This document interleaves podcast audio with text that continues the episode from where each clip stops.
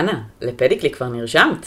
מה זאת אומרת? בוודאי, ואני נכנסת אליו כמה פעמים ביום. אז למי שלא מכיר, פדיקליק, האתר לרפואת הילדים בקהילה, אתר שמאגד בתוכו הרבה מידע ותוכן, גם בנושא מחשוב ובירוקרטיה, ומידע מקצועי בנושאים בוערים ברפואת ילדים בקהילה. חוץ מזה, אנחנו גם מזמינות אתכם להצטרף לקבוצת הפייסבוק שלנו, שבה אנחנו ממשיכות לעדכן על חידושים באתר, מאמרים מעניינים ודיונים נוספים אה, בנושא רפואת ילדים. נהדר. אז אחרי שכבר למדנו כל מה שצריך לדעת על הפניצילינים, נעבור לאחות הקטנה או האחות הגדולה, אני לא יודעת איך תרצי לקרוא לה, הלוא היא קבוצת הצפלוספורינים. ברוכים הבאים ל"מה הקטעים", הפודקאסט על כל מה שרציתם לדעת ברפואת ילדים, ותכלס, התפתחתם לשאול. אז הם דומים לפניצילינים, כי גם הם ממשפחת הבטה-לקטמים, והם מורכבים מטבעת בטה-לקטמית, שכזכור מהפרק הקודם על פניצילינים, היא נקשרת לאנזים שקשור לבניית דופן התא של החיידק. וגם הצפלוספורינים הם בקטריוצידים. הם מחולקים לארבעה דורות, שהכיסוי של הדור הראשון הוא בעיקר לחיידקים גרם חיוביים, וקצת לחיידקים גרם שליליים, בעיקר איקולי וקלבסיאלה, וככל שמתקדמים בדורות, הכיסוי נגד גרם מינוס משתפר, אבל הכיסוי לגרם פלוס הופך לקצת פחות טוב. אז בואי ניתן ככה דוגמאות, היום אנחנו ממש צוללות ככה ישר פנימה. כמו שאמרנו, הם מחולקים לארבעה דורות. הדור הראשון, צפזולין, נקרא גם צפמזין, שניתן IV, וצפלקסין או צפורל שניתן פר אוס. זהו טיפול הבחירה לזיהומים ברקמות רכות, ולפעמים גם לדלקות בדרכי השתן. הם לא חודרים טוב ל-CSF, ולכן לא טובים לטיפול במנינגיטיס. דור שני, צפורוקסין, זין הצף כשנותנים אותו IV, או זינת כשנותנים אותו פרוס. הכיסוי פה לגרם שלילי הוא קצת יותר רחב, נותן כיסוי להמופילוס ולמורקסלה, וגם נגד חיידקים שמייצרים בטה-לקטמאז. הדור השלישי, צפטריאקסון או רוצפין או צפוטקסים קלפורן, נותן כיסוי יותר טוב לגרם שליליים, ובמקרה הזה גם חדירה טובה ל-CSF. בארץ אין לנו שום תכשיר שניתן פר אוס, אבל סך הכל תרופה טובה ונותנת כיסוי רחב ובשימוש די נרחב בקליניקה. עוד תרופה של הדור השלישי של הצפלוספורינים, שחשוב מאוד להזכיר, היא כמובן הפורטום. גם היא ניתנת רק IV, והיתרון שלה זה שהיא גם מכסה נגד פסאודומונס. בהחלט. דור רביעי, צפפים. זה נותן כיסוי רחב, כיסוי טוב גם לפסאודומונס, והוא ניתן IV בלבד. וכבר תשמחי לדעת שאומנם דיברנו על ארבעה דורות, אבל יש גם כבר דור חמישי, שהוא עדיין אבל בעיקר במחקר. מבחינת הפרעות לוואי, אז תופעות הלוואי הן גסטרואינטסטינליות, יכולה להיות גם פריחה, הפרעות אלקטרוליטים ופלביטיס, כשאנחנו מדברים על כאבים במקום ההזרקה, כשנותנים IV.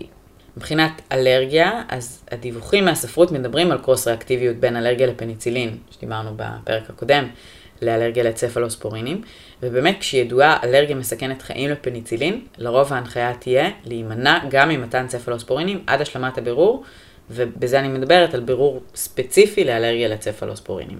מבחינת עמידות לצפלוספורינים, אז גם פה המנגנונים שהסגרנו מקודם לעמידות לפניצילינים הם רלוונטיים. יש לנו אנזים שפוגע בטבעת הבטולקטמית, שזה הצפלוספורינז, או שינוי באתר הקישור. ספציפית לצפלוספורינים יש מנגנוני עמידות נוספים, לדוגמה ה-ESBL או ה-AMP-C. שאנחנו מכירים אותם מהאנטיביוגרם שאנחנו מקבלים הרבה פעמים לחיידקים במחלקה, למשל. אז באמת, אם אנחנו מדברות על מנגנוני עמידות שמשותפים לפניצילינים ולצפלוספרינים, אנחנו חייבות להזכיר את חיידק ה MRSA, זן של סטפילוקוק, methicillin resistant Staph aureus, שבעצם עמיד לטיפול בכל סוגי הבטא-לקטמים, גם פניצילינים וגם צפלוספורינים, ובמקרה הזה אנחנו לא נוכל לטפל גם לא בצפלוספורינים, ואנחנו נצטרך לבחור בתרופות מסוג אחר לגמרי, למשל רספרים או ונקומיצין. אז אמרנו פרק קצר, ואנחנו נמשיך ונתקדם קדימה, וכבר נעבור לדוגמאות לשימוש. אם ככה ילד בן חמש שנים, יש לו כבר כמה ימים פצעים סביב הפנים ועל גבי הזרוע. כשאנחנו בודקים אותו אנחנו רואים מספר נגעים עם גלדים במראה זהוב על פני הפנים והזרוע. ההבחנה היא קרוב לוודאי עם פטיגו, שזה זיהום מורי נפוץ כתוצאה מסטף או מסטרפ. בגלל שיש כמה אזורים נגועים ומעורבות פנים, אז הטיפול יהיה לרוב סיסטמי, והקו הראשון הוא מתן צפורל, צפלקסין. המינון הוא 50 עד 75 מיליגרם לקילו, מחולק ל-3-4 פעמים ביום. מעולה. המקרה הבא הוא בת שלוש שנים, שמתלוננת מזה יממה על צריבה במתן שתן, יש לה גם דחיפות ודחיפות, וההורים מספרים שלאחרונה היא נגמלה מחיתולים. עשינו לה בדיקת שתן במרפאה, סטיק פתולוגי לויקוציטים וניטריטים, ואפילו שלחנו תרבית אמצע זרם אחרי שהיא חיטאה את האזור טוב טוב.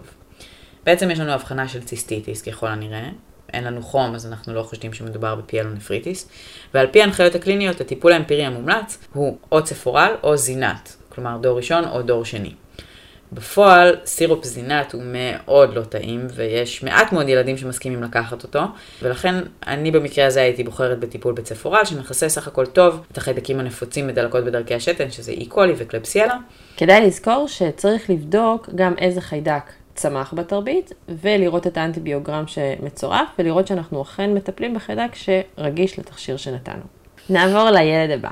ילד בן תשעה חודשים, אבחנו לאחרונה דלקת אוזניים חוזרת שלא מגיבה לטיפול במוקספן או אוגמנטין. כמו שדיברנו בפרק הקודם, הטיפול שמקובל בדלקת אוזניים בילדים זה מוקסיפן high dose, ובהיעדר תגובה אנחנו עוברים לאוגמנטין. אבל קו שלישי אחרי כישלון של התרופות האלה זה מתן של צפלוספורין, צפטרקסון, והמתן הוא פרנטרלי עם חדירה טובה מאוד לרקמות. אפשר לתת אותו IM או IV, והיתרון הוא שזה בעצם מתן חד-יומי לשלושה ימים, ולכן פחות תלוי ב compliance של הילד, נגיד אם זה ילד שלא רוצה תרופות, או ילד שמקיא. המינון במקרה הזה הוא 50 מיליגרם לקילוגרם, במנה אחת ביום. טוב, סיימנו את הפרק של צפלוספורינים, זה לא היה ארוך ואפילו לא היה מסובך בכלל. אז עד הפעם הבאה. תודה, אנה. תודה, טל.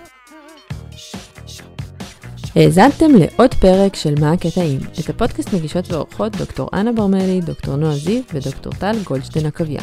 תודה לכל הרופאים שמשתתפים איתנו בפודקאסט, ותודה מיוחדת לבן הזוג האהוב של ישי על כל העזרה בארגון הפרקים, תיקון הסאונד והידע הרפואי שהוא צובר בעל כורחו. ואם גם לכם יש שאלות שעד כה התפתחתם לשאול, או כל שאלה אחרת, חפשו אותנו בפייסבוק, מה הקטעים, ותכתבו לנו. ועד הפעם הבאה, תמשיכו לשאול ולהתפתח.